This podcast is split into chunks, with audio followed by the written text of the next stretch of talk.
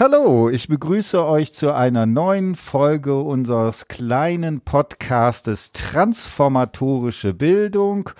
Heute ist bei mir der Erik Ode da. Ich freue mich sehr und der ist ja inzwischen äh, seit unserem letzten Podcast akademisch aufgestiegen. Ich darf ihn als Professor anreden.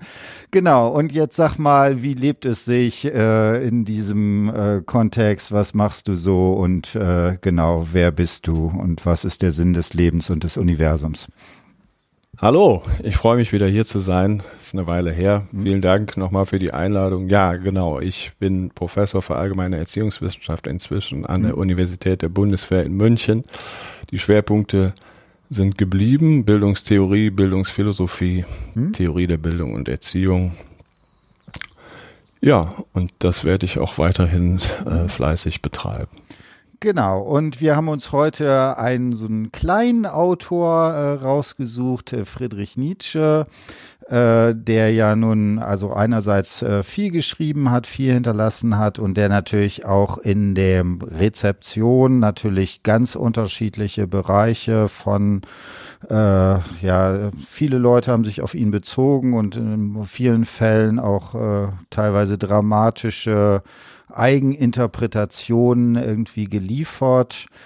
Äh, genau, und deswegen würde ich sagen, fang mal kurz an. Was würdest du sagen, wenn man sich jetzt anfängt mit Nietzsche zu beschäftigen und zwar im Kontext der äh, Pädagogik, der Erziehungswissenschaft? Ich glaube, philosophisch kann man da noch ganz andere Sachen rausziehen. Äh, was muss man von ihm wissen, damit man dort sozusagen einen Einstieg findet? Ja, also erstmal knüpfe ich an an die hm. Aussage, der hm? Nietzsche hat viel geschrieben. Hm? So ist es. Es hm? wurde aber auch sehr viel über ihn geschrieben. Hm? Ich glaube, es gibt kaum einen, über den mehr geschrieben wurde. Er ist nach meinem Kenntnisstand wirklich der meistzitierte Philosoph weltweit. Hm? Bis heute. Also er hat eine unge ungeheure Reichweite entwickelt. Aber auch, es wurde ganz unterschiedlich auf ihn Bezug genommen. Natürlich in der Philosophie bemerkenswert dabei ist, glaube ich, dass er zeitlebens irgendwie gar nicht so hm? angekommen ist, sondern das ist alles eine Geschichte, die danach irgendwie hm? erst entsteht, mit vielen Problemen. Hm? Also wenn man über Nietzsche zum Beispiel in der Pädagogik redet, dann schuldet man Erklärungen. Hm? Es gibt ein bekanntes Zerrbild ja von ihm. Das populäre äh, Verständnis von Nietzsche ist das eines Philosophen, der für Härte ist, für Zucht, für alles Mögliche. Die Figur des Übermenschen ist hochambivalent mhm. und ist gehörig missverstanden mhm. worden. Und das ist kein Zufall und das muss man erklären. Mhm. Weil sonst könnte der Eindruck entstehen, dass man, wenn man auf Nietzsche in pädagogischen Zusammenhängen zurückgreift, dass man ein fragwürdiges Menschenbild hat und auch eine sehr fragwürdige Vorstellung von Erziehung und Bildung wenn man sich damit beschäftigen will, oder wenn die Frage lautet, was lesen denn Pädagoginnen und Pädagogen überhaupt in ihrer akademischen Ausbildung? Und dann werden, wird es hinauslaufen auf im Wesentlichen zwei bis drei Texte, in denen er überhaupt in seinem riesigen Werk ganz explizit auf Fragen der Erziehung und Bildung eingeht. Das ist, sind die Basler Vorträge, über die Zukunft unserer Bildungsanstalten. Darauf sollte man eingehen. Mhm. Das ist die dritte unzeitgemäße Betra äh, Betrachtung Schopenhauer als Erzieher. Da taucht das ja schon im Titel auf. Und man kann was sagen natürlich zu seinem Greatest Hit sozusagen. Das mhm. ist also sprach Zarathustra. Das ist, glaube ich, auch das meist gekaufte Buch von ihm. Das würde ich nicht empfehlen mhm. als, als Einstieg, mhm. weil das eher in eine Phase entsteht, die schon schwierig ist. Und deswegen wäre so mein Vorschlag, um einen Einstieg zu finden, sollte man danach fragen, wann hat er denn sich zuerst mal so äh, ganz ausführlich zum Thema Bildung und Erziehung mhm. geäußert? Gut, äh, genau. Äh, kannst du vielleicht noch ganz grob äh, zwei Sätze zur Vita sagen, weil das ist ja durchaus auch äh, da entsprechend relevant. Also gerade die Basler Vorträge, da äh, ist er ja noch an der Universität. Dort äh, ist ja auch irgendwie so eine merkwürdige Kombination. Äh, ich weiß gar nicht genau, äh, also ist er Philosoph von der Ausbildung, dass er irgendwie so ein Zwischenstatus, wie würdest du ihn sozusagen da vielleicht so zwei, drei Sätze dazu sagen? Also Nietzsches Biografie hm? kurz zusammenzufassen hm? ist unmöglich. Aber man ähm, Natürlich kann man äh, auf mhm. Aspekte eingehen, die jetzt für, für diese mhm. Fragen, über die mhm. wir jetzt reden wollen, zentral sind. Also wir reden jetzt vom sogenannten frühen Nietzsche, also seine Werkphasen sind ja unterteilt mindestens in drei. Also es gibt den frühen, mittleren und den späten, also in, in dem er sich schon nähert, einem Zustand gesundheitlich auch der problematisch ist. Die Biografie, also wen das interessiert,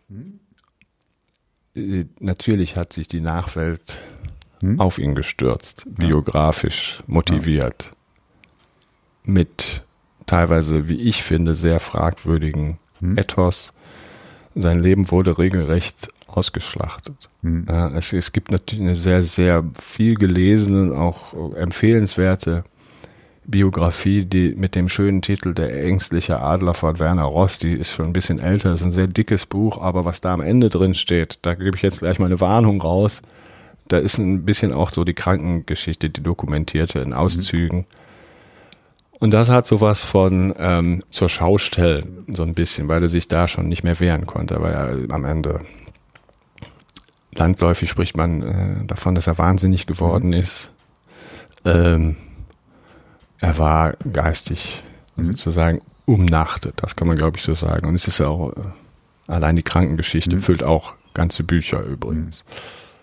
Das, ähm, das nur so zu, äh, zum Hintergrund jetzt dieser Vorträge und zu den pädagogischen Schriften der frühen Nietzsche, da hatte er eine Professur in, in Basel tatsächlich, mhm. die ja, äh, ihm sozusagen in den Schoß gefallen ist. Da war er gerade 24 Jahre, glaube ich. Mhm. Ähm, und wurde berufen nach Basel auf eine Professur für Philologie. Also es ist, war eigentlich gar nicht sein Fach. Damit verbunden war aber auch eine Lehrtätigkeit hm? äh, im Rahmen einer, äh, im Rahmen von Schule und Unterricht. Hm. Also da hat er dann so die ersten Berührungspunkte gehabt hm? und hat dann aber gleich sich schwer unbeliebt gemacht und kein gutes Haar daran gelassen, was er, was er so von dem aktuellen Status der Bildungsanstalten insgesamt, insbesondere auch vom Gymnasium hält. Das ist so das Thema der Vorträge. Genau, dann würde ich sagen, springen wir da direkt rein. Äh, ne, über die Zukunft unserer Bildungsanstalten, sechs öffentliche Vorträge. Ist vielleicht auch wichtig, irgendwie zu überlegen, äh, was sozusagen der, der äh, Zustand ist. Also er redet da vor einem Publikum. Äh, war das in der Universität oder in der Schule oder weiß man das? Das weiß man, das ist, hat er hm? auf Einladung der sogenannten Akademischen Gesellschaft hm. im Basler Kunstmuseum 1872 gehalten, also ein gebildetes Publikum.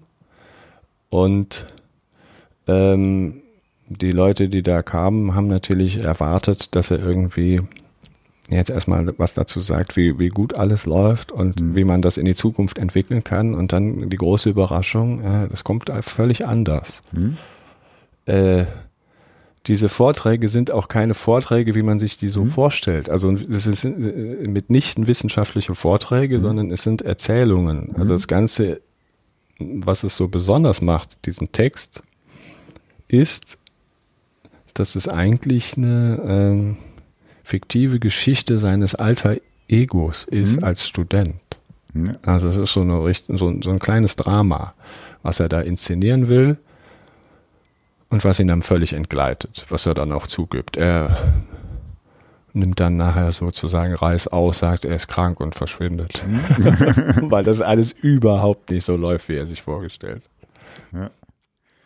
Gut, äh, ja, dann was, also vielleicht können wir dann nochmal dann tatsächlich, weil mir ist das ja immer relativ wichtig, also ich würde sagen, Äh, man kann das so zweiteilen. Also das ist ja auf der einen Seite so dieser erzählerische Bereich, wo er dann, ne, wo die Studierenden dann sind, die treffen sich dann auf dem Berg und dann gibt's da den Philosophen und so weiter. Also man hat quasi ja so eine Rahmenhandlung und die in diese Rahmenhandlung ist ja, wenn man das so will, äh, quasi sehr, sagen wir mal, der Inhalt verpackt. Ne? Inhalt und Form, Unterscheidung schwierig.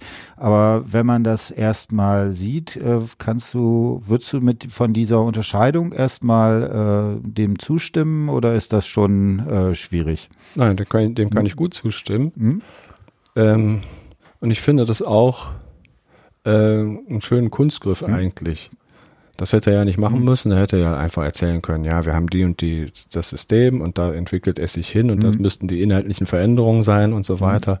Das macht er alles nicht, sondern er erfindet diese Geschichte und der, der, die Möglichkeit, die sich ihm bietet dadurch, mhm. das in eine fiktive Rahmenhandlung zu kleiden, ist, mhm. dass er sämtliche Positionen, auch sehr kritische, den seinen Figuren in den Mund legen kann. Das ist ein sehr bewährtes mhm. Mittel eigentlich.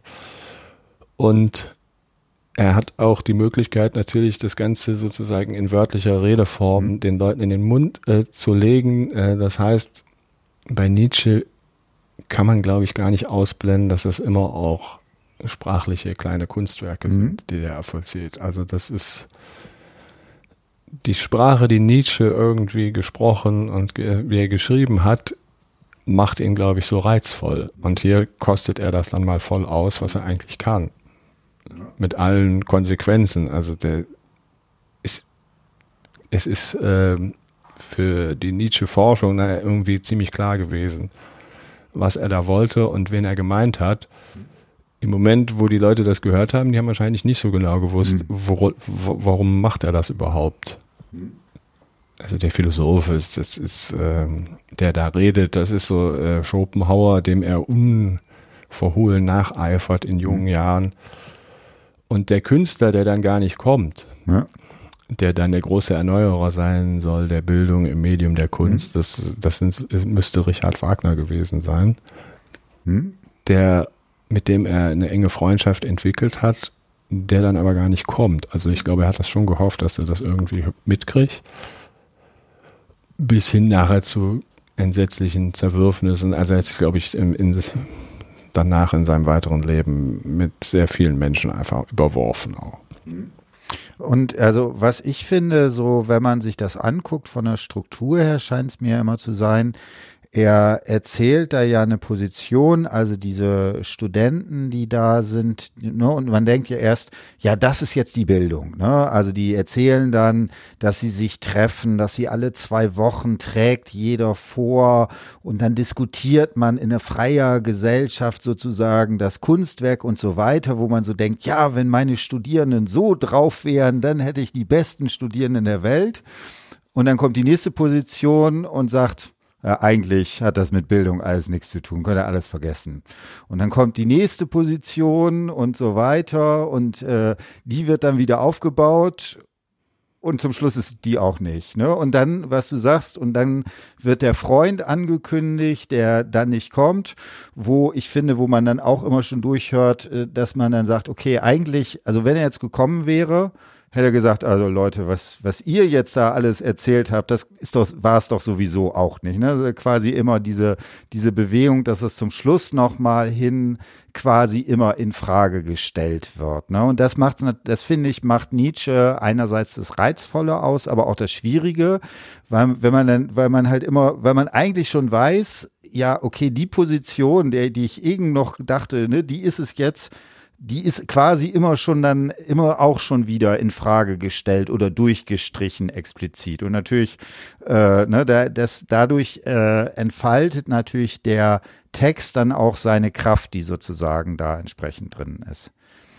Sehr gut beschrieben. Hm? Das ist genau das, was er auch selber hm? dann an seinem Text sozusagen. Nietzsche ist ja kein äh, hm? unkritischer Mensch und hm? schon gar nicht gegenüber sich selbst. Also er hat ein ganz intensives Verhältnis natürlich auch zu sich selbst bis hin zu einer pathologischen mhm. Selbsterhöhung am Ende. Aber genau das ist es, also immer die höhere Erwartung auf die Spitze zu mhm. treiben und ihnen was anzubieten, wo sie denken, damit kann ich mich mhm. identifizieren. Das Treffen zweier Studenten, die sich äh, freiwillig außerhalb der Vorlesung äh, Gedichte vortragen oder irgendwelche Sachen, die sie geschrieben haben. Natürlich wäre das seine Wunschvorstellung. Aber was sie, was sie da erfahren, ist ja, dass es das nicht ist. Vielleicht noch als Ergänzung der Philosoph, der dann nachher die wichtigen Positionen mhm. vorträgt, hat einen Begleiter, einen mhm. jungen Begleiter. Das wäre so eine Lehrerfigur, der gerade so dabei ist, den Pädagogenberuf mhm. sozusagen zu erlernen und den weist er dann fürchterlich zurecht. Und mhm.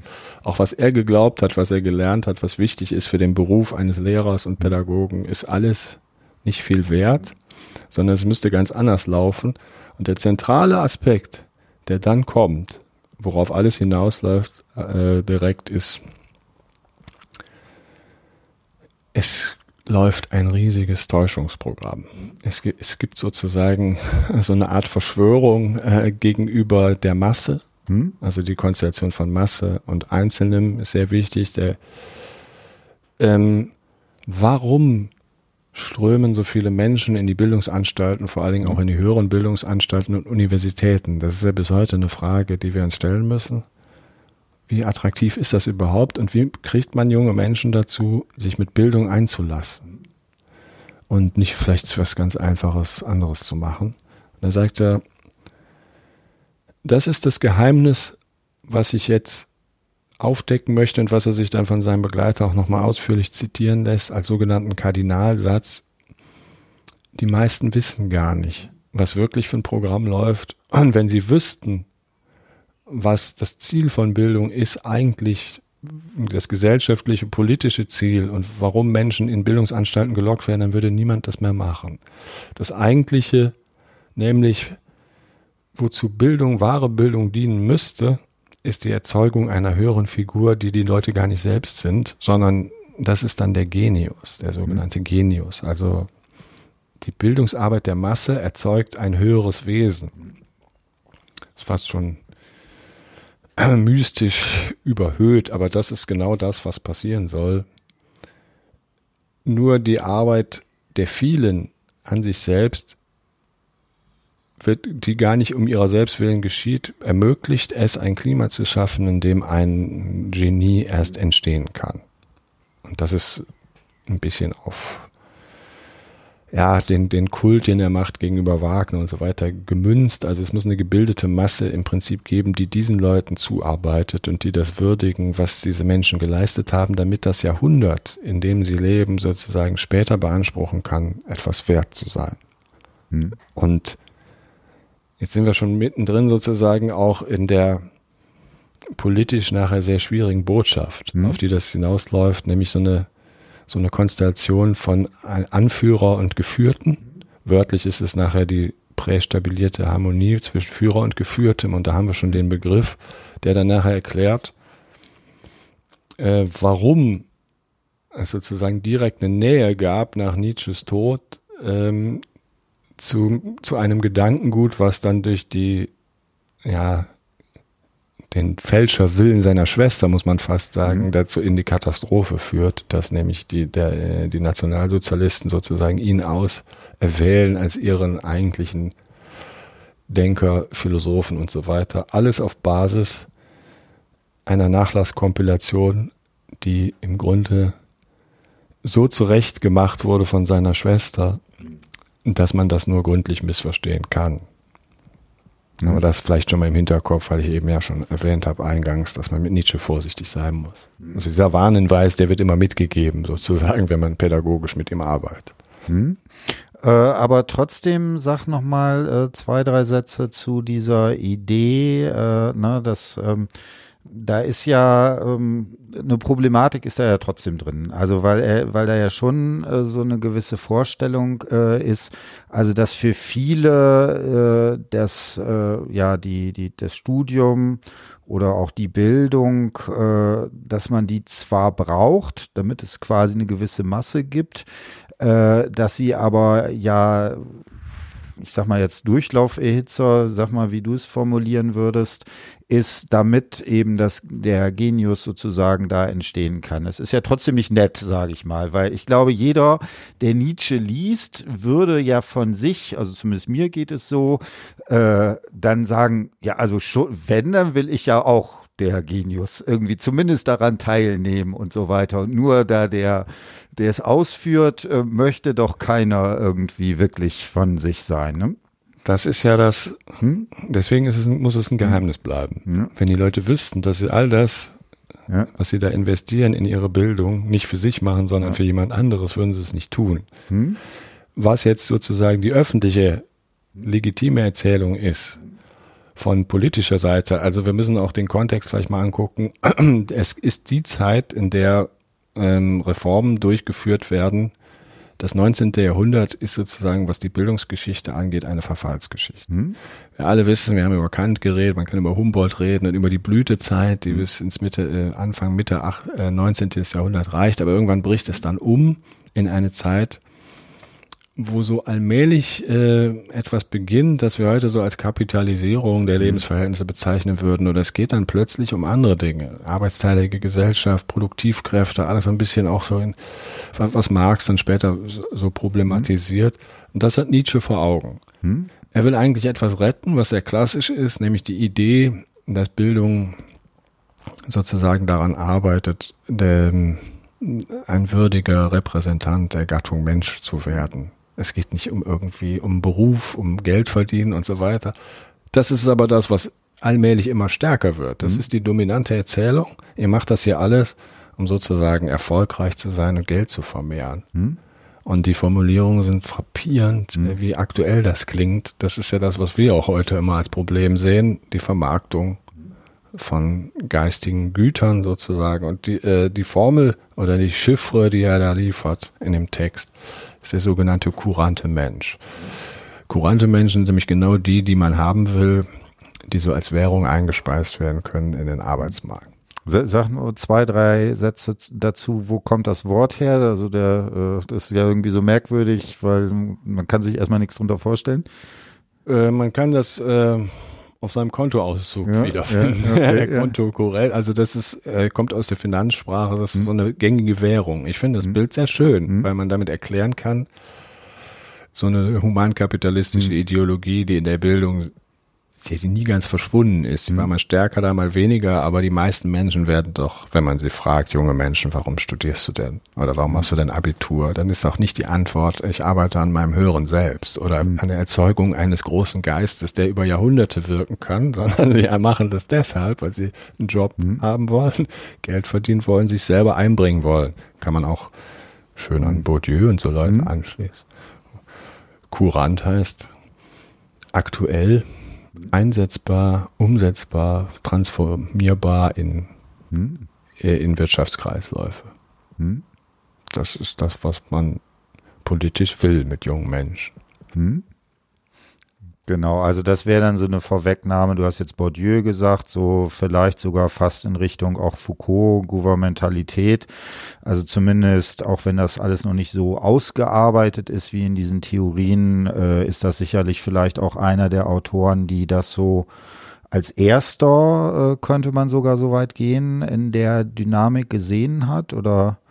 Also ich glaube, die Nietzsche-Forschung ist sich im Grunde einig, dass sie es mit einem Denker zu mhm. tun haben, der wie kein zweiter, glaube ich, aus der Zeit gefallen, aus seiner eigenen mhm. Zeit gefallen ist sozusagen und in einer, eigentlich in einem falschen Jahrhundert geboren ist. Denn mhm. alles, was er sozusagen ausformuliert, wird erst vollständig sichtbar sehr viele Jahre nach seinem mhm. Tod. Also das ist schon unglaublich äh, wenn man das liest, wie aktuell das alles mhm. klingt. Und womit er ja die ganze Zeit auch gerungen hat, zeitlebens, dass er nicht in dieses, in diese Zeit passt. Mhm. Er hätte eigentlich in einem ganz anderen, ganz anderes Leben auch führen müssen. Mhm. Und das ist sozusagen das Drama. Also am Ende wird es ein Drama, das Ganze mhm. nimmt merkwürdige Züge an, es, es folgen in den Vorträgen un, un, unglaubliche ja, Kritik, bösartig auch mhm. über, über den Status des Gymnasialunterrichts, insbesondere Sprachen. Mhm. Also die Ermunterung an junge Menschen, dass sie irgendwie schreiben können, wie sie wollen. Also mhm. das ist sozusagen Nietzsche für Nietzsche ein Unding. Mhm. Jetzt muss man auch sagen, Nietzsche kommt ja aus einem aus einem schon gebildeten mhm. geistlichen Haushalt sozusagen und dann ähm, geht er auch auf eine Elite-Schule und so mhm. weiter und ist, er zeigt sich auch als unglaubliches sprachliches Talent. Und natürlich hat er dann wenig übrig dafür, wenn Leute nicht gezwungen werden, erstmal griechische Texte zu lesen oder, mhm. oder erstmal sich durch die Klassiker durchzuackern, bevor man selber seine eigene Position mhm. dazu äußert. Wir sind heute vielleicht schon froh, wenn sie überhaupt da mal reingucken würden mhm. oder irgendwas dazu sagen, aber für Nietzsche ist sozusagen all das, was da passiert, nichts als Pseudobildung, sagte. Das ist Pseudobildung und ein ganz interessanter Punkt vielleicht noch. Der Komplize sozusagen dieser nationalökonomischen Dogmen, die darauf aus sind, kurante Menschen zu erzeugen, mhm. sind die Journalisten. Also, ja, das, also wer irgendwann mal ein Problem mit Journalisten hat, der sollte diesen Text lesen, das, was er über den Journalismus sagt. Wir alle wissen, wie wichtig Journalismus ist heute. Aber was er da sagt, wenn man mal nicht so gut zu sprechen ist darauf, mhm. es ist schon sprachlich eine Urgewalt, die er da ablässt. Ja. Ja, ja, das ist, äh, da wird es dann auch tatsächlich fast lustig, sag ich mal. Ja. Sehr lustig. Ja. Das ist die, die klebrige Schicht. Ich meine, man muss auch sagen, ähm, als historischer Aspekt, das ist die Zeit, äh, wo wirklich äh, aus England dieser ganze Zeitungsmarkt plötzlich, also ja. keine Bücher mehr gelesen plötzlich, mhm. sondern das Journal, die Tageszeitung sagt das sind so Diener des Augenblicks, finde ich einen schönen Begriff.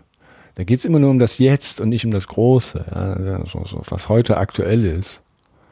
Ich bin sehr froh, dass er nicht mehr erlebt hat, was heute für Tageszeitungen existieren. ja, also das ist, das ist seine Klage. Hm? Ähm, also wenn wir jetzt sagen, äh, eindeutig äh, jemand, der, äh, sagen wir mal, äh, kritisch gegenüber dem Zeitgeist ist, äh, der sehr stark die äh, ökonomische Orientierung der Bildung kritisiert und so weiter, kann man trotzdem versuchen, sowas rauszuarbeiten. Äh, er operiert da ja immer sowas äh, gegen, also so, so, eine Oppositionssetzung, dass er schon noch mal sowas hat wie die wahre Bildung. Also das heißt, äh, letztlich hat er aber schon eine Vorstellung, ein Ideal davon, äh, wie zumindest so ein Bildungsprozess in seiner Struktur ablaufen müsste. So würde ich das zumindest stehen. Kann man das äh, skizzieren? Also wenn ich jetzt sage, ich will jetzt nicht irgendwie äh, der äh, Schnösel sein, der einfach nur dort meine Gedichte vorträgt, sondern ich möchte die wahre Bildung erleben. Äh, wie mache ich das? Das schlägt er vor. Mhm. Das ist auch fast schon programmatisch. Mhm. Also ihm geht es ja im weitesten Kontext tatsächlich um Reformen. Mhm. Und über die Zukunft unserer Bildungsanstalten ist ein, ist, ist ein Vortragstitel, der ja auch schon mal mhm. irritiert, weil es geht gar nicht um, um irgendwie die, irgendwelche Institutionen. Mhm. Und schon gar nicht nur in Basel oder so, mhm. wo er da zufällig hinberufen wurde, sondern es geht darum, wie Bildung überhaupt organisiert werden müsste. Und da macht er einen Vorschlag. Er sagt, mhm. es gibt zwei Irrwege sozusagen, die diese Reform eingeschlagen hat. Eine unglaubliche Verbreiterung, mhm. quantitativ. Das heißt, also moderner würde man sagen, Bildungsexpansion. Mhm. Also der, der Bedarf an gebildeten Menschen ist größer mhm. geworden. Es gibt auch ein unglaubliches Bevölkerungswachstum in dieser Zeit. Das ist, das ist die Ausweitung, die die Reform aus äh, und, und bei gleichzeitiger sozusagen Verminderung der inhaltlichen Ansprüche, das ist das, was die Reform macht und das ist sozusagen der Irrweg. Das sind mhm. Abirrungen vom Ideal und ich glaube, diese Figuren kommen sehr bekannt vor. Also man kann nicht gleichzeitig alles vor und er schlägt die Gegenbewegung eigentlich vor, eine Konzentration und Verengung wieder. Mhm. Das heißt, viel, viel weniger. Mhm. Bildung ist gerade höhere Bildung ist nur für sehr wenige Menschen. Und was man erhöhen müsste sozusagen und nicht vermindern, sondern massiv ausbauen, äh, mhm. ist, sind die inhaltlichen Ansprüche. Also sind wir wieder da mhm. bei dem, was man tun müsste, wie, wie viel ernster und härter man arbeiten müsste, um das zu verdienen. Mhm. Und jedem, der so eine Gerechtigkeits- und Gleichheitsdebatte im, im, Ohr hat, wie Bildung eigentlich aussehen soll, Bildung für alle und, und mhm. auf möglichst viele integrieren und so weiter. Mhm. Das läuft natürlich aufs genaue Gegenteil hinaus. Mhm. Viele würden sagen, das ist dann hochgradig elitär, was er da mhm. vorschlägt. Äh, äh, also es gibt eigentlich kein elitäres Konzept als das, dass da nur einer bei rauskommt von so mhm. vielen und die arbeiten gar nicht für sich selbst. Mhm. Und sie haben eigentlich selber im Grunde dann nichts davon, sondern es muss wer nach wahrer Bildung strebt, der muss sozusagen alles investieren, alles geben, mhm. sich massiv anstrengen, in dem Bewusstsein, dass er es tut für den Geist des Jahrhunderts und nicht für sich oder, mhm. oder so. Ähm, das, das ist unglaublich unattraktiv und die Leute, die natürlich haben sie sich erstmal angesprochen gefühlt, die da sitzen und nachher stellt mhm. sich aber raus, er meint sie gar nicht. Also er, es ist überhaupt nicht klar, ob er sich selbst eigentlich damit einrechnet. Das wird nachher erst in dem zweiten Text, über den wir ja noch sprechen wollen, deutlich. Aber er sagt erstmal, dass, hm? dass er macht Beispiele, ähm, was nämlich passiert, wenn man sozusagen verhindert durch diese Reformen, äh, dass das möglich wird, dass diese Genien entstehen, macht er an einem Beispiel deutlich, nämlich das ist Friedrich Schiller. Ne? Das mhm. ist so seine Figur, die er da einführt, sagt, ähm, dieser Mensch ist daran zugrunde gegangen, dass seine Zeitgenossen einfach solche Ignoranten waren und nicht gewürdigt haben, was er eigentlich für ein für ein Genie war und was hätte er noch alles erreichen können, wenn er zur vollen Blüte hätte reifen dürfen, sagt er da. Äh, für alle, die jetzt mit der Biografie vielleicht von Schiller nicht so vertraut sind, der ist sehr, sehr früh äh, dahingeschieden und hat sich auch quasi selbst zerstört durch, durch Missbrauch von Alkohol und so weiter. Also das ist er hat diesen Widerstand der stumpfen Welt, wie es da heißt, einfach gespürt und daran ist er zerbrochen. Und das will Nietzsche einfach verhindern. Hm.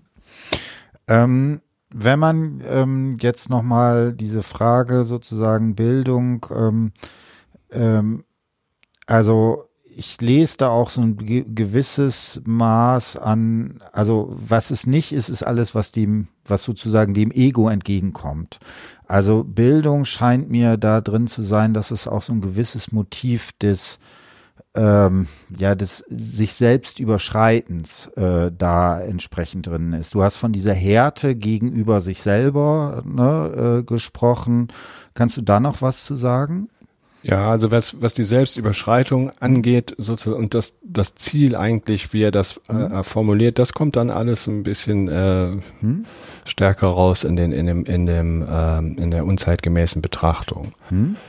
Schopenhauer als Erzieher, die beginnt hm? erstmal damit, ähm, mit so einer anthropologischen Feststellung, äh, die auch wieder sehr erzählerisch einfach auch formuliert ist. Es ist dieser Reisende, der sich überall umgeguckt hat mhm. und was, was allen Menschen eigentlich gemeinsam ist. Und er sagt ja, das sind, sind, sind alle äh, furchtsam, feige mhm. und ängstlich. Mhm. Es geht sehr viel um Angst da auch.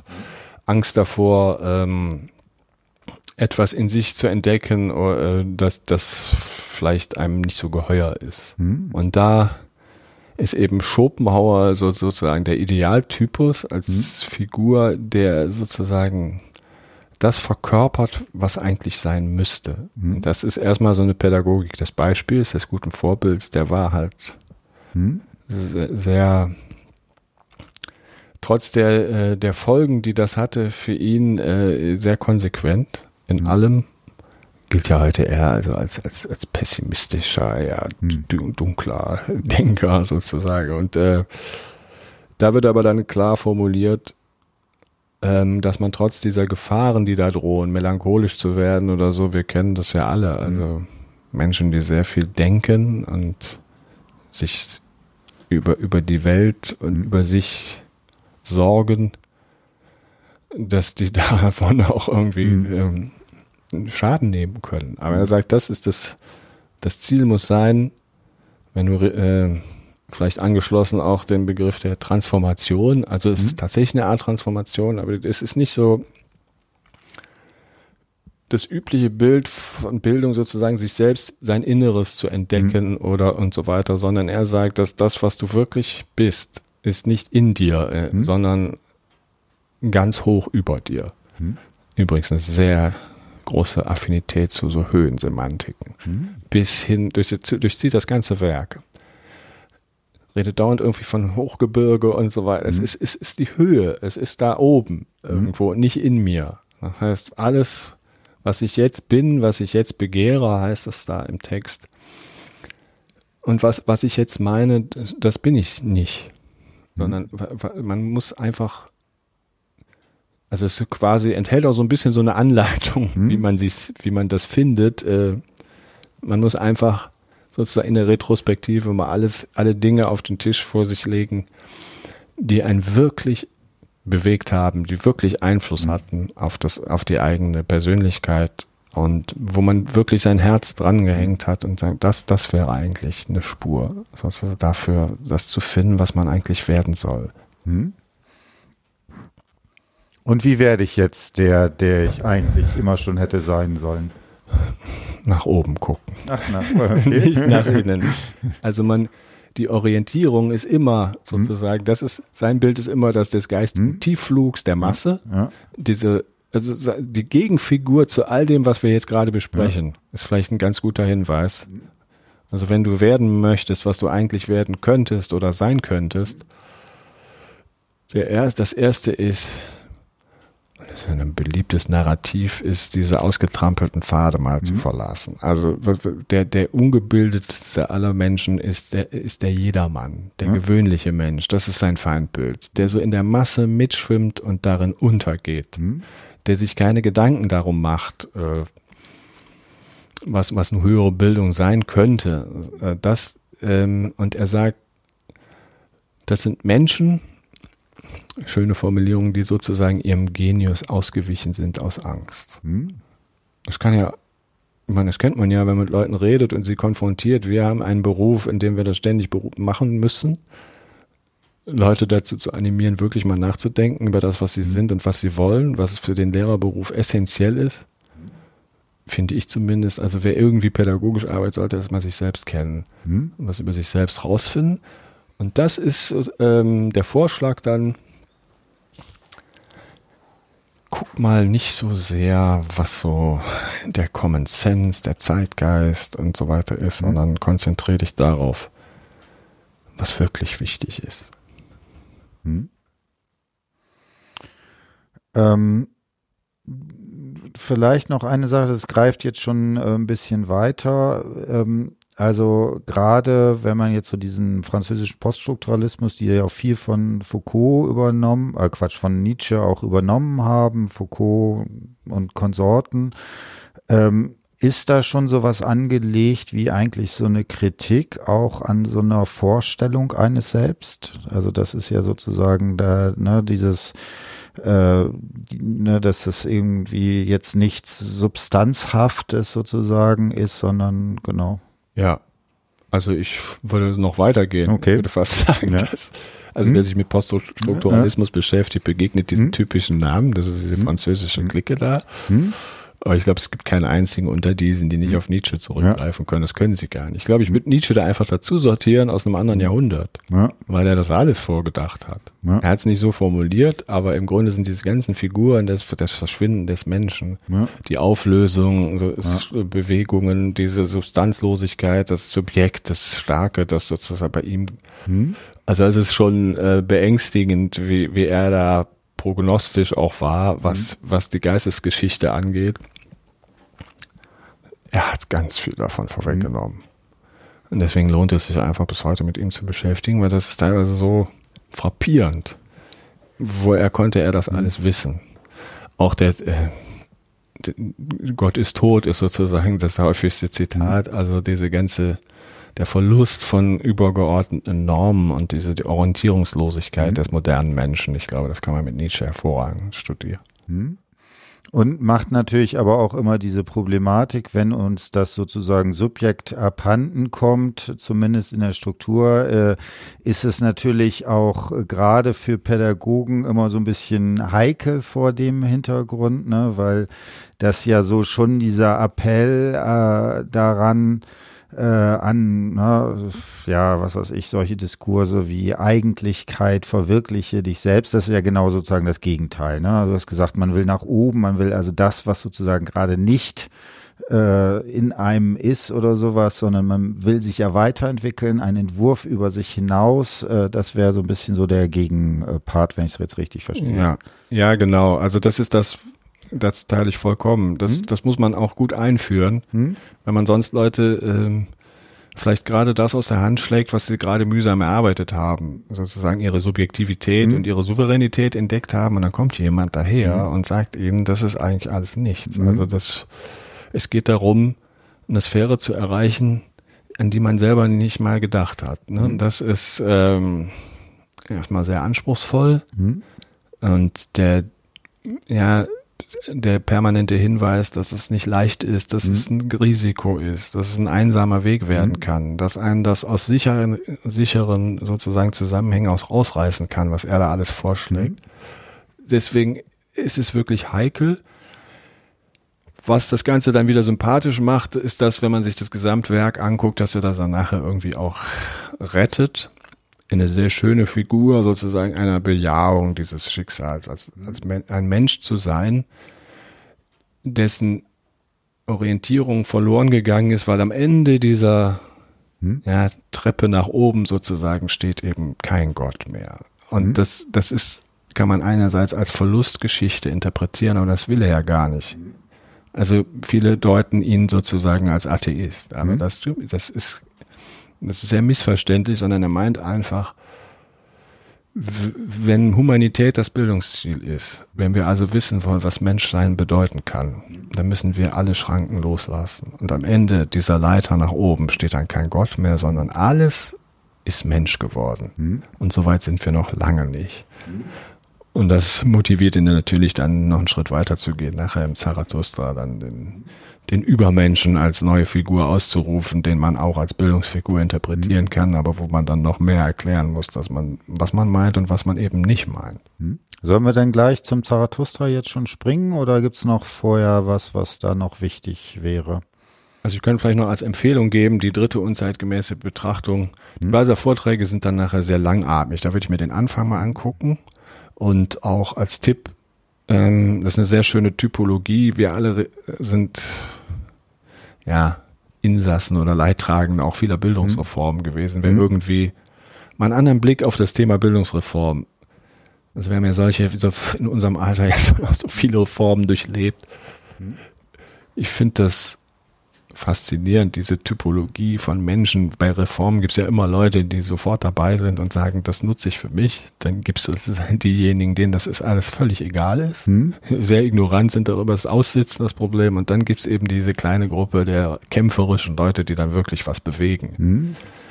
Das, das kann man sich mal angucken und dann den Rest würde ich sagen, unter Vorbehalt, aber diese Geschichte einmal sich auf, äh, auf sich wirken zu lassen, gerade wenn man vielleicht aus dem Rheinland kommt.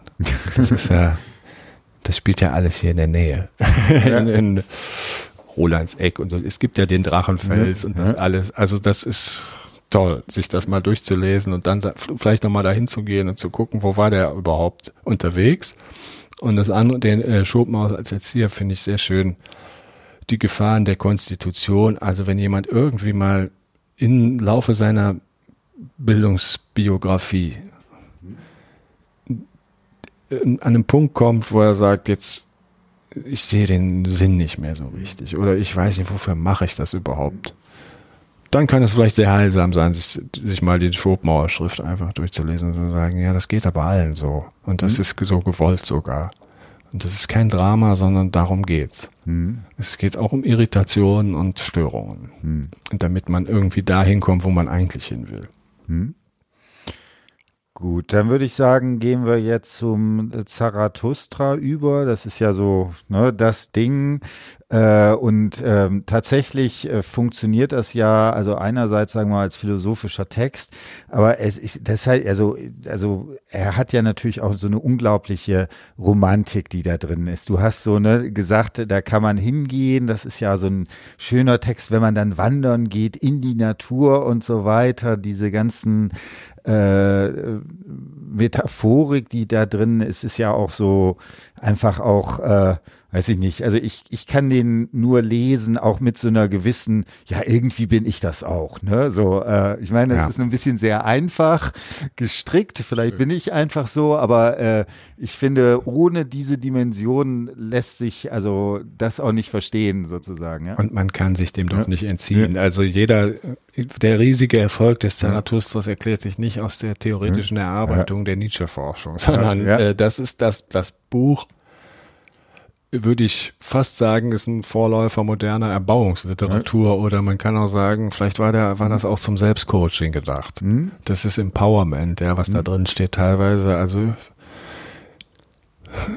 ich, ich mache mir mal einen Spaß mit den Studierenden, mhm. sage ich, ähm, sagen Sie mal, wenn Sie wirklich jetzt das Gefühl haben, es geht gerade nicht so voran oder Sie mhm. fühlen sich gerade nicht so gut, Gehen Sie noch einen Schritt weiter als den Zarathustra, lesen Sie mal seine Autobiografie oder mhm. das, was er, was er so sagt am Ende, so Excel Homo, mhm. seht, welch ein Mensch. Und damit mhm. meint er dann nur noch sich. Ja. Und sagt, ähm, ich habe der Menschheit das größte Geschenk ja. gemacht, was hier bisher gemacht wurde, mhm. nämlich dieses, dieses Buch. Mhm. Sehr bescheiden. Also das und und das ist das eigentliche Buch aller Bücher, ja. das Höhenbuch und alles darunter äh, wabert so in, in der Tiefe. Und das ist ja wieder eine Geschichte. Der Zarathustra mhm. ist ja wieder eine, Figur. Vielleicht nochmal als mhm. Hinweis in eigener Sache, wenn ich das darf. Ich, äh, ja. Kommt äh, im Sommer ein Buch raus, mit dem ich mich da intensiver mit dieser Figur auch beschäftigt habe. Zarathustra, mhm. Übermensch, Nietzsche und so weiter. Weil ich gerade da reizvoll finde, wie, wie schön man da sehen kann, äh, in, eingekleidet in der Erzählung anhand von bestimmten Bildungsfiguren, nenne ich das, was sehr viel plastischer und anschaulicher ist vielleicht und nachvollziehbarer, wiedererkennbarer als ein theoretischer Text über Bildung. Hm? Das macht Nietzsche exzellent. Und dann ist, haben wir diese Figur, das ist ja so eine Art Evangelium, ne? Das hm. ist so eine neue Bibel, die er da schreiben wollte. Und es, es ist wieder so eine besondere Figur, dieser Prediger, der den Mensch, der dann mhm. aus seiner Berghöhle, in der jahrelang kontemplativ unterwegs mhm. war und über das Schicksal der Menschen nachgedacht hat, dann hinabsteigt in die Niederungen und mhm. dann versucht, den Menschen beizubringen, äh, wie das Leben und die Welt und so weiter aussieht. Und sagt er, ähm, was ich euch lehre, ist der Übermensch. Und da kommt dann diese sehr fragwürdige Figur plötzlich ins Spiel. Hm? Genau, ähm, kann ich vielleicht noch zwei Sachen, bevor wir jetzt auf diese Figur nochmal direkt eingehen. Äh, für mich sind da immer zwei Sachen, wieso das auch so ein bisschen gebrochen ist. Also ich finde das immer so lustig, weil in, in äh, der Zarathustra mit diesen großen Überbietungsfiguren, ne, wie wichtig das alles ist. Ähm, und du hast, was ich aber auch finde, du hast ja gesagt Erbauungsliteratur. Also wenn man sich den Nietzsche zu dem Zeitpunkt anguckt, wie der so drauf ist, da ist es ja ein armer Hanswurst. Ne? Also krank bis zum geht nicht mehr, kann bei jedem Essen muss er überlegen, kann er das verdauen, ist dieses drin und so weiter, muss irgendwie hinreisen, wo das perfekte Wetter ist, damit ihm das irgendwie nicht, also ne, wenn ich mir so den Übermenschen vorstelle, dann ist es ja er selber, also Nietzsche als Person, der nun definitiv nicht. Ne? Also der hätte ja als Soldat oder als Krieger und so eine Ethos, er hätte ganz keine zwei Stunden ausgehalten. Ne? Und das ist das Erste, was es, finde ich, schon so gebrochen macht, weil man ja sieht, das ist jemand, der schreibt das nicht im Sinne von, ne, also man hätte ja sagen können, hätte er es ja einfach mal machen können, so wie er es da beschreibt, wenn man das als so eine so ein Evangelium sieht, aber das funktioniert ja nicht. Und das zweite, was ich auch wichtig finde, selbst wenn man jetzt die Figur des Zarathustras nimmt, so ein bisschen ist er auch lächerlich. Also er geht da runter und sagt, ich erzähle das jetzt dem Volk und wie toll und ich habe die Weisheit und was ist? Keiner hört ihm zu. Und dann sucht er Gefährten und das funktioniert auch alles nicht. Und im, äh, zu Ende des dritten Buchs steht er da und eigentlich ist bis dahin, hat er viel, viel gefaselt, aber nichts ist passiert. Wenn man das mal jetzt so ein bisschen über äh, sozusagen jetzt auf dieser Handlungsebene dann sieht. Und natürlich äh, ist da dieser ähm, und also das wäre für mich eigentlich, ne, und da ist für mich dieses rhetorische eben wichtig, in der Sprache immer wieder den, den sozusagen sich zu selber zu affizieren, ein über sich hinausgehende Bewegung, also sich sprachlich über sich hinaus zu entwerfen.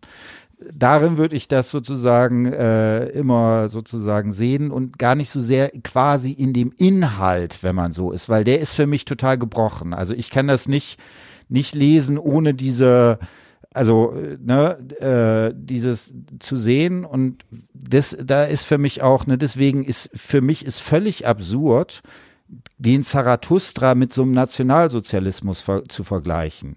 Also wenn man sich diese Aufmärsche und sonst was ansieht, dann sind das ja nicht die einsamen, an sich selber arbeitenden, regenden Denker in, in den, äh, was weiß ich, äh, in den Alpen, die dort für sich alleine wandern und denken und so weiter, sondern es ist ja eine, eine völlig andere Dimension, die sozusagen da entsprechend drin ist.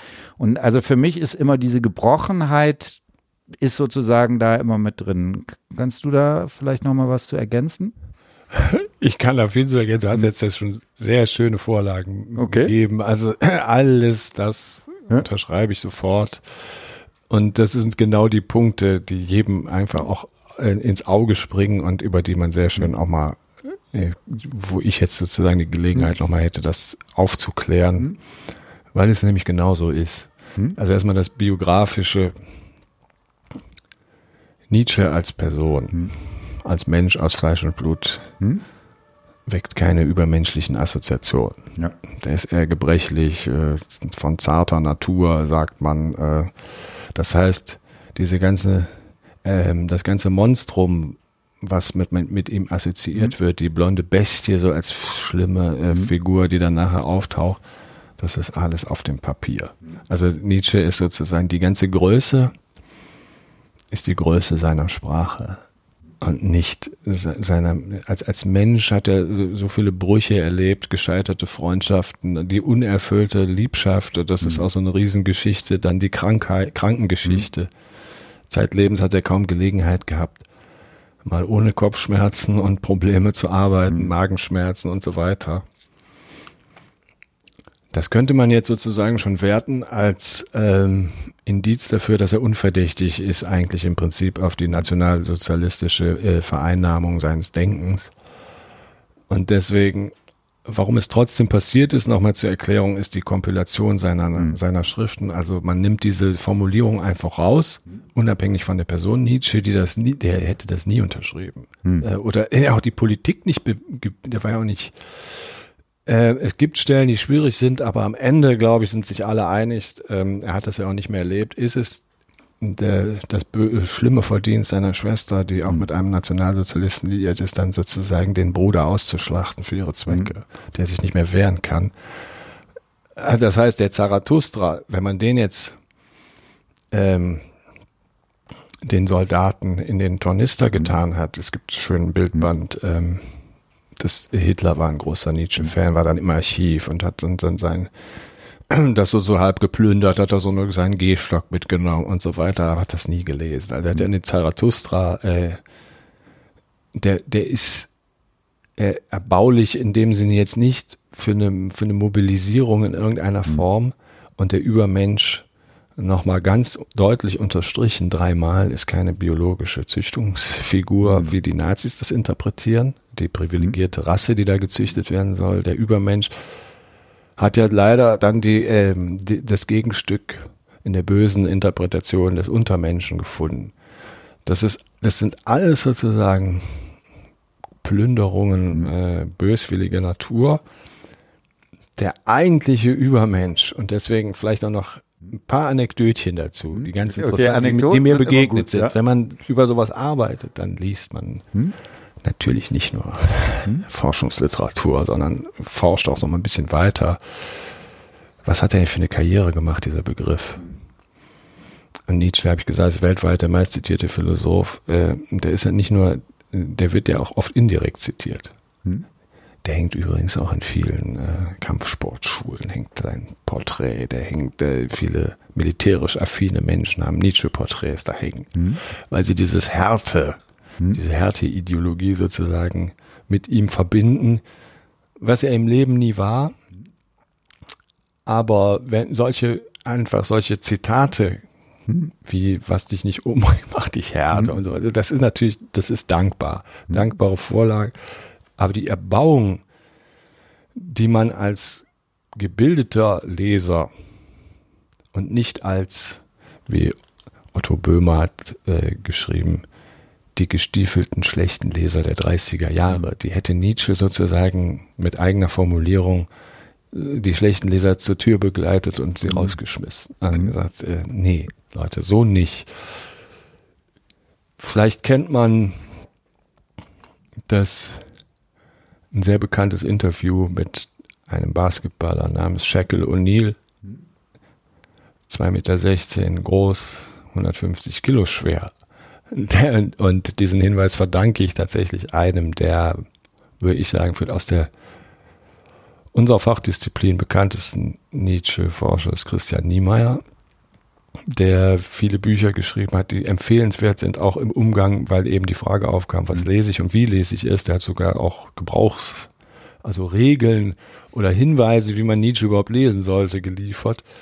Und der, da stand es dann, und dann habe ich mir das nochmal angeguckt. Und dann gibt es diese schöne Geschichte, wie der Trainer von Shaquille O'Neal ihm dieses, dieses Buch schenkt, Zarathustra, und äh, äh, O'Neill sich das anguckt und sagt, äh, was, was steht da drin? Ja, da, da steht was drin von Übermensch. Und er so, Übermensch bin ich selbst. Äh, ich brauche nicht über mich zu lesen und äh, legt das Buch weg.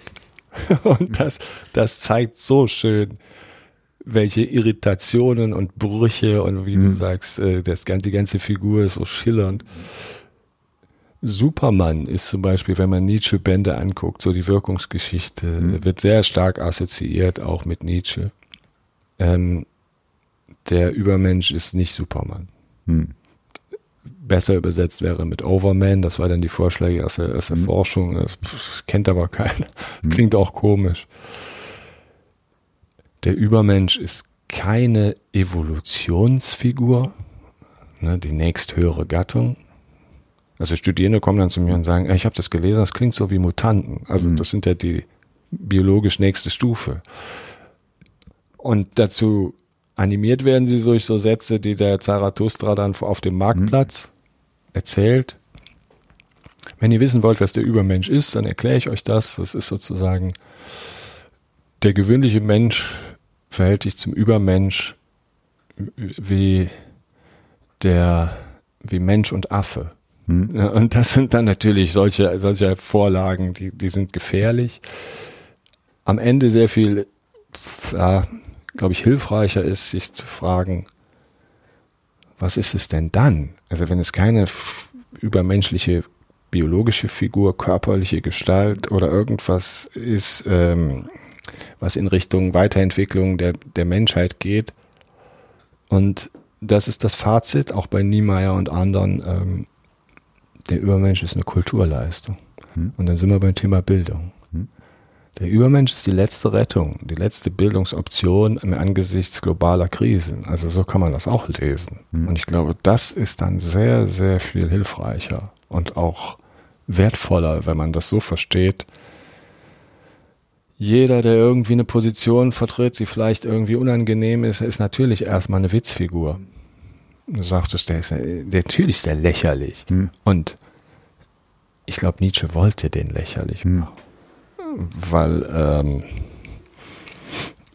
es gibt in der pädagogischen Forschungsliteratur zu Nietzsche auch Texte, die ihn sozusagen interpretieren als ja Persiflage ne, auf, auf mhm. die antike oder unsere Geistesgeschichte seit der Antike. Das ist so ein Anti-Sokrates. Mhm. Ne? Also jemand, der auf den Marktplatz geht und erzählt irgendwas vom Übermenschen, alle, alle lachen ihn aus oder verschwinden. Mhm.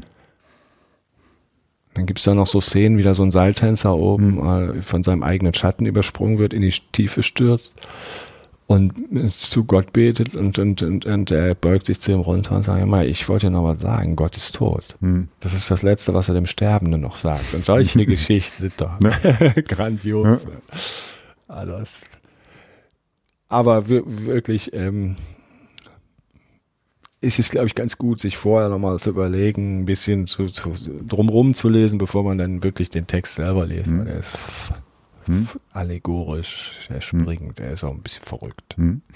Ähm, vielleicht noch eine Sache äh, zu dieser Fragestellung. Also eine, ne, Zarathustra wird, ne, und äh, der Antichrist gibt's ja auch noch ans Buch, wird ja häufig so als Nietzsche, als äh, Atheist oder ne, sozusagen gegen die Religion gelesen. Ähm, für mich ist das gar nicht so sehr, also ich hatte so den Eindruck, das Thema ist eigentlich auch schon durch. Also, ne, dass Gott to tot ist, ist nicht mehr wirklich so äh, das Entscheidende. Ich finde, das in, für, für mich in der Lesart ist eigentlich das viel Entscheidendere, was mache ich denn dann jetzt? Also wenn alle Begründungen, wieso ich moralisch handeln muss, wieso ich äh, Sachen einfach auf meiner Christ, aus Grund meiner christlichen Sozialisation entsprechend übernehmen kann. Wenn das alles weg ist, weil die legitim gesellschaftlichen Legitimationsfiguren dafür einfach nicht mehr tragen, ne?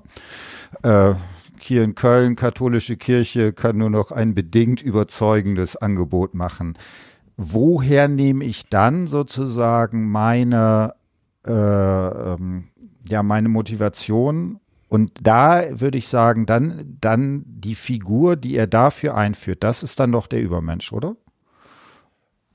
Ja, mit Zwischenschritten. Also okay. Also das, das ist aber ein sehr guter Hinweis, ja. weil genau auf diese Frage ja. muss man ja irgendwie auch eingehen, weil so, so wird ja sehr häufig, eine erste Assoziation ist ja, ähm, Viele Christen mögen Nietzsche natürlich nicht, wenn er Bücher schreibt, die Antichrist sind. Hm. Das ist gar kein Wunder. Und dann lesen sie das auch erst gar nicht. Hm. Und, und wenn, wenn das bekannteste, der bekannteste Spruch sein soll, Gott ist tot, dann ja. gibt's T-Shirts, da steht drauf, Gott ist tot und hinten steht drauf, Nietzsche ist tot, unterschrieben von Gott. Ja. Das sind dann Menschen, die einfach sagen, damit bin ich nicht ja. einverstanden.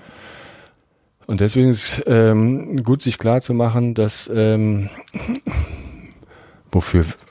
Wir wissenschaftliche Menschen ja immer plädieren. Ja, lies mal die ganze Stelle. Hm? Den, bitte nicht dekontextualisieren. Hm? Das geht immer schief. Sondern guck dir an, wo, wo steht dieser Satz. Hm? Und er ist eingebettet in eine, wiederum eine schöne Geschichte, also, dass Gott tot ist. Das ist ein Zitat, dass äh, hm? er jemanden wieder in den Mund legt, sozusagen. Ähm, ich mache mir immer den Spaß und frage meine Studierenden, kennen Sie Gott? Ist ihr Nietzsche? Ja, ah, Gott ist tot. Und dann frage ich die immer, ja gut, äh, ist ja schade, dass Gott tot ist. Wer hat ihn denn umgebracht? Hm. Ja, Nietzsche hat das doch geschrieben. Ja, ähm, wirklich, hat Gott, Nietzsche hat Gott umgebracht. Wie geht das denn? Hm. Und dann äh, am Ende ähm, liefere ich ihnen dann die Antwort aus dem Text und sage, äh, wissen Sie, wer Gott umgebracht hat? Wir alle. Wir Menschen haben ihn getötet, weil wir nicht mehr sozusagen an, an etwas glauben. Und das ist dann nicht zu lesen als Restitution des Christentums, sondern ist genau wie du sagst, nach dem Verlust von Werten und Orientierung ist Nietzsche schuld, schuld sozusagen schuldig geblieben äh, am Ende und das liefert er dann aber auch die Antwort darauf, was ist die Alternative? Das ist die die Annahme dieses Schicksals, des, des dies, diesseitigen Lebens, ne, so eine Hinwende und das andere ist so eine Figur von Wertschöpfung oder Umwertung aller Werte. Das heißt, alles geht nochmal sozusagen, die muss, muss sich bewähren davor, was es im, im menschlichen, äh, was daran menschlich ist. Und im Zarathustra ist es dann wiederum eine pädagogische Figur, wenn man das metaphorisch ausdrücken will, wir haben jetzt eigentlich eine Riesenchance. Wir müssten uns alle eigentlich nochmal als Kinder selbst gebären. Also das ist so eine sehr, sehr interessante Vorstellung. Mhm, ja. Also wenn man jetzt mit dem Wissen, was wir heute haben, uns selber nochmal mhm. zur Welt bringen könnten als Menschen, das, das wäre dann die Chance sozusagen, weil wir im Grunde ist es eine Aufforderung, das Potenzial das wir haben, maximal auszuschöpfen. Als letzte Option des Menschen ist es, sich da zu fragen, was an uns sozusagen können wir retten in die Zukunft, in der dann alles, was ist, Mensch geworden ist. Das wäre so ein bisschen hm? äh, verklausuliert, formuliert bei ihm da, aber die Figur, glaube ich, die kann man, die kann man retten. Hm? Und wie mache ich das? Das ist eine gute Frage. Sehr viel lesen. Ich äh, würde auch nochmal auf die, auf die Bedienungsanleitung oder Gebrauchsanweisung Nietzsche lesen. Also da ist, ist also so ganz konkret äh, wird die Antwort nicht nicht zu haben sein. Mhm. Also es ist, ne, da bin ich wieder bei dem, bei der fiesen Kernerarbeit. Mhm. Es ist eigentlich die Aufgabe von uns allen. Wir haben, glaube ich, mit Nietzsche einen Zeugen von, von Verfall eines 19. Jahrhunderts sehr unpädagogisch. Die Bildungsinstitutionen werden dann nachher später werden das diese Paukschulen und der Utilitarismus. Das hat sich so breit gemacht. Mhm. Ich will mal ganz simpel antworten. Also vielleicht sollten wir das, was wir bis jetzt an Vorschlägen haben, wie Bildung eigentlich aussehen kann, eigentlich mal ernst nehmen. Hm? Denn ich habe das Gefühl, das haben wir noch nicht getan. Hm? Also ich hätte einen anderen Vorschlag. Ich würde sagen, man könnte ja ein Buch schreiben. Also so eins wie zum Beispiel Zarathustra.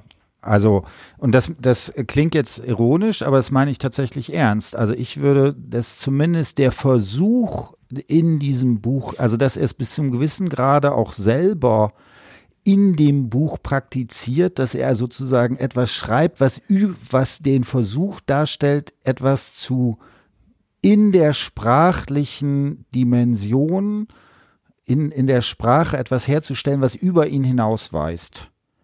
Und insofern, also wäre für mich darin, wenn ich, also diese ganzen inhaltlichen Begründungen, der, der Übermensch ist so oder so, das glaube ich, das wäre, äh, da glaube ich, kommt man nicht weiter, aber ein, ein Versuch, über ein, und das wäre für ihn Sprache oder dann vielleicht Kunst allgemein, etwas zu produzieren, was sozusagen ja, ja, das, da wird's dann halt schwierig, was sozusagen eine Geste ist, die über mich selber hinausweist.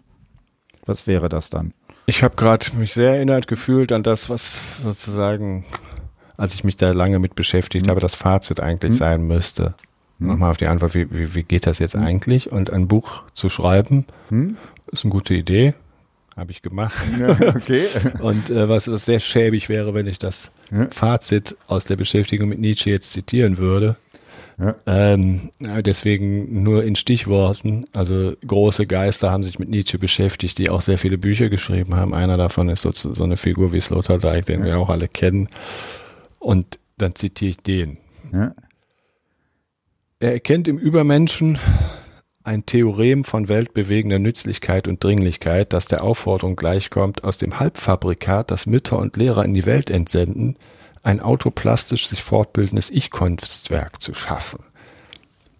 Wie sich dieser Modus im Prozess der ewigen Wiederkehr anschaulich gestaltet und wie die menschheitsbedrohenden Probleme im Einzelnen aussehen, kann der Einbildungskraft des Einzelnen überlassen werden. Das war mein Kommentar dazu. Also, hm? das der Mensch, das hatten wir schon in vergangenen Gesprächen mhm. geklärt, an einem Scheidepunkt steht mhm. und sein Fortbestehen äh, schwierig wird. Ähm, warum denn nicht mal wirklich das versuchen? Mhm. Und wenn, wenn man noch einen konkreteren Hinweis will, das ist alle für, für alle Freunde des Bergsports, mhm. man soll irgendwie in die Höhe gehen. Man soll mal von oben auf die Dinge mhm. gucken. Das ist ganz, ganz banal. Ich bin da überhaupt kein Typ für. Ich bin sehr so. Mhm. Bin zwar jetzt in, in München, aber noch im Rheinland äh, unterwegs und zu Hause gewesen immer. Aber da kommt das, glaube ich, mhm. ganz gut an. Mhm. Also es ist immer so, es gibt ja die, diese, diese Geschichte, dass Nietzsche hast du erwähnt, aufgrund seiner Krankengeschichte und so seiner Probleme auch oft äh, diese Gebirgshochebenen mhm. aufsuchen musste wegen der anderen Luft und so weiter und dann an, in Sils Maria da so ein Erweckungserlebnis hatte. Also dieses einfach plump gesehen groß zu denken, ohne irgendwie größenwahnsinnig zu werden. Hm. Das wäre vielleicht noch so eine vereinfachte Formulierung.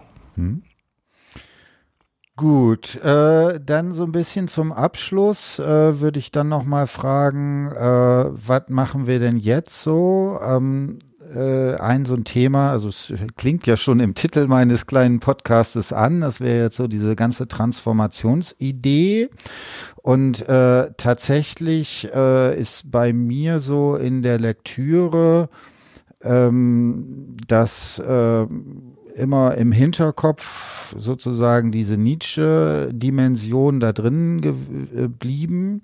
Also ich habe häufig so den Eindruck, also das, was äh, Kokomor, Koller und so weiter machen, mit dieser klassischen, immer wieder abgenudelten Formel, ne, Transformation grundlegender Figuren des Welt- und Selbstverhältnisses, dass das eigentlich Nietzsche ist in äh, modern und diesen ganzen äh, ja, was da teilweise auch an Ego-Sachen und äh, drin ist, das hat man sprachlich ein bisschen modernisiert, hat es aber, äh, die Grundideen sind sozusagen meiner Ansicht nach da äh, drin äh, übernommen worden. Äh, bei Koller ist ja immer so, wenn er so eine Anbindung machen möchte, wo er das macht, dann macht es halt bei, bei Humboldt. Aber ich finde die Beziehung zu äh, Nietzsche tatsächlich sehr viel naheliegender und also drei äh, Dimensionen sind da drin.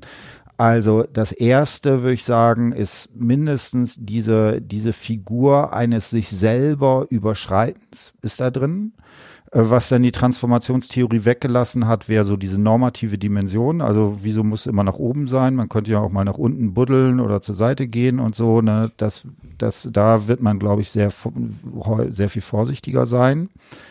Äh, das zweite wäre dann diese Figur des ähm, der, der Sprachlichkeit, die da drin ist, dass dieser Entwurf eben sich in einer gewissen Form in Figuren entsprechend ausdrücken muss, sollte, in, in, in äh, also diese ähm, rhetorische Dimension von Bildung und natürlich dieses, äh, ne, was in diesem Welt-Selbst-Verhältnis äh, auch immer dabei ist. Ich lese das auch immer so, dass das quasi ein Ding ist. Also es gibt manche Autoren, die sagen, ich habe ein Verhältnis zur Welt und zur Selbst und so, die trennen das so auseinander.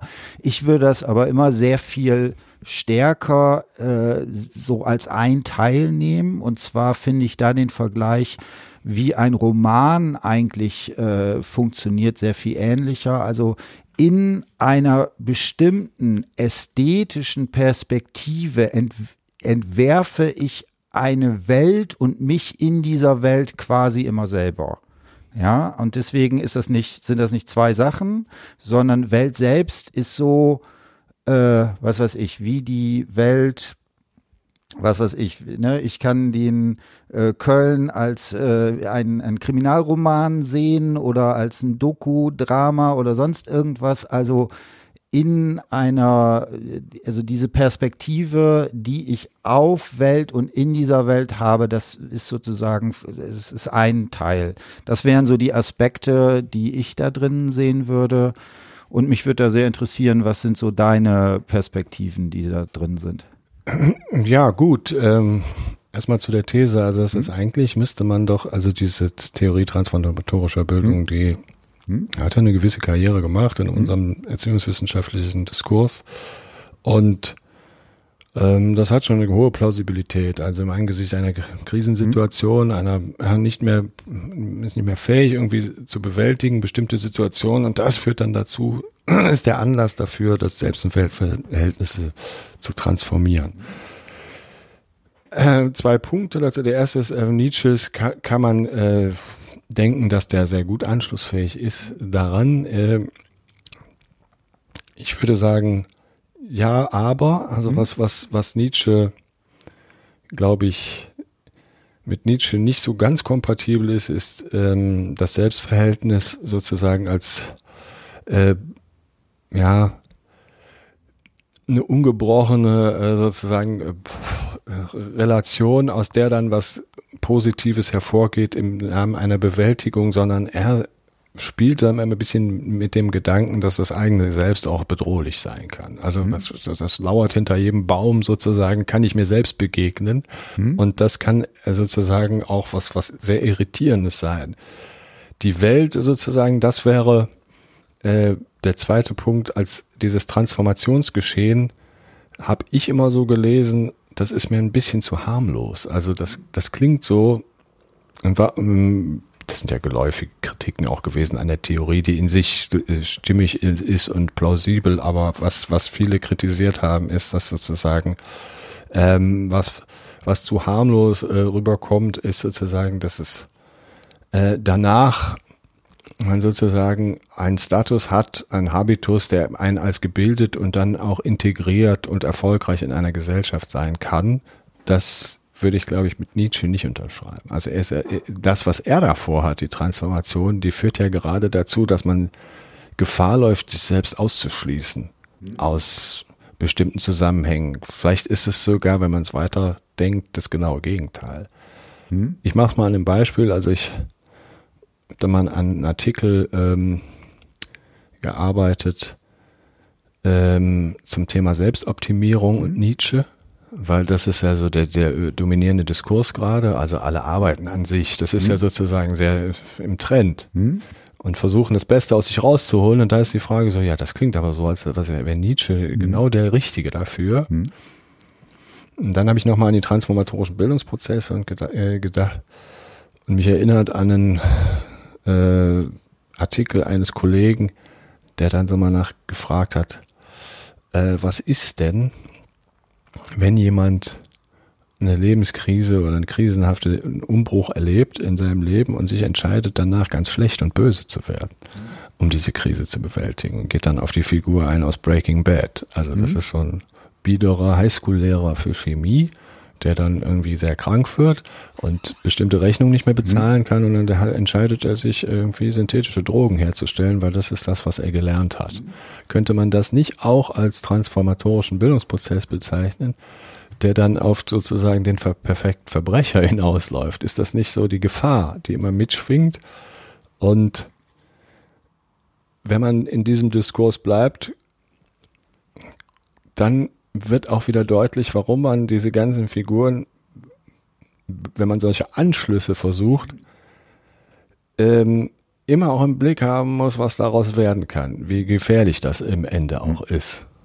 Rate ich auch mal jungen Studierenden, sich auch mal anzugucken, wer sich alles auf Nietzsche beruft. Es sind nicht nur die Nazis und Hitler, sondern es sind auch zwei junge Amerikaner, die sich auf ihn berufen haben, äh, die einen äh, jungen Menschen umgebracht haben. Hm? Und als sie dann gefragt wurden, was sie zu diesem Verbrechen animiert hat, zu dieser Grausamkeit, sagen sie ja Nietzsche. Also wir, wir sind sozusagen, stehen außerhalb der Moral. Hm? Wir, wir, für, wir sind sozusagen übermenschlich und wollten das mal hm? präsentieren, dass man uns nicht anhaben kann und dass für uns sozusagen gewisse Regeln nicht mehr gelten. Hm. Und das kann ja auch alles transformatorische Bildung sein, dass hm. jemand beschließt, ich will äh, sozusagen jetzt ähm, im Angesicht dieser Krise ähm, mit allen Mitteln mich selbst in die Lage versetzen, souverän zu sein, besser zu hm. sein, höher zu sein. Das ist immer das auch ein bisschen die Gefahr, die dahinter steckt. Ähm, ja, also ne, da müssen wir zwei Sachen auseinanderhalten. Ich würde sagen, also wenn du mich persönlich fragst, äh, darauf hat die transformatorische Bildungstheorie keine Antwort. Ne? Also wenn das jemand so, also ne, das wäre, ich mache das in meinen Seminaren, wenn jemand sagt, äh, ich habe, was weiß ich, die äh, ähm, Situation, Umbruch im Osten nicht verarbeitet und äh, transformiere ich, indem ich äh, Mitglied beim NSU werde, dann ist das auch ein transformatorischer Bildungsprozess oder ist zumindest erstmal ein Transformationsprozess. Einer, den ich moralisch ablehnen muss, wo ich unproblematisch begründen kann, wieso ich das für völlig daneben halte. Aber dass es trotzdem so ein Prozess ist, das kann ich nicht, äh, das kann ich da alleine aus dieser Theorie entsprechend nicht heraus entwickeln. Da muss ich irgendwie eine andere Vorstellung machen. Würdest du denn sagen, dass man das mit Nietzsche begründen kann, wieso ein solcher Prozess keine Bildung wäre? Ja, das kann, das kann man, glaube ich, mit den äh, theoretischen äh, Anschlussfiguren, die, die bei Hans-Christoph Koller zum Beispiel mhm. alle geliefert, mit, mit allen ganz gut. Mhm. Also selbst, kann, man kann bei Humboldt anfangen und sagen, mhm. könnte man auch sehen, so ja, aber was der da vorschlägt, ne, selbst ein Weltverhältnis, ähm, das, das äh, als, als würdiger Repräsentant der Gattung zu mhm. gelten. Ja. Und bei Nietzsche ist das ja eine ähnliche Figur. Mhm, okay. Für ihn entscheidet sozusagen die Nachwelt darüber, wer, wer historisch äh, ja, mhm. oder äh, de, dem, dem Jahrhundert den Stempel aufgedrückt mhm. hat. Mhm. Und wir alle wissen, glaube ich, ganz genau, wer den, welchen Stempel wir würdig finden mhm. und welchen wir für völlig unwürdig, unmenschlich und für, für indiskutabel halten. Das heißt, ähm,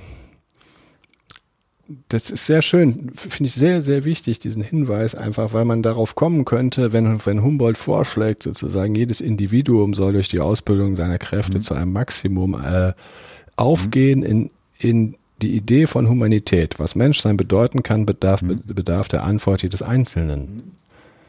Und dann wäre ja auch so jemand wie Hitler oder so vielleicht mhm. äh, irgendwie, wie, wie kriegt man den denn, äh, den Gedanken sozusagen vom Tisch, dass der da auch dazu gehört, damit mhm. er sagen, das beantwortet die Geschichte doch eindeutig. Mhm. Wer äh, wertvoll war im Namen der Humanität, wer sinistere Motive hat im Sinne auf andere Menschen, der fällt von, von sich aus schon raus. Mhm. Das, ähm, das ist, glaube ich, immer gesetzt. Ne? Mhm. die transformatorische Bildungstheorie hat vielleicht als Erklärungsmodell äh, für bestimmte Prozesse keine Antwort darauf, aber die Normativität ist, glaube ich, kann man daraus gar nicht tilgen, wenn man die Referenzautoren mit dazu mhm. nimmt.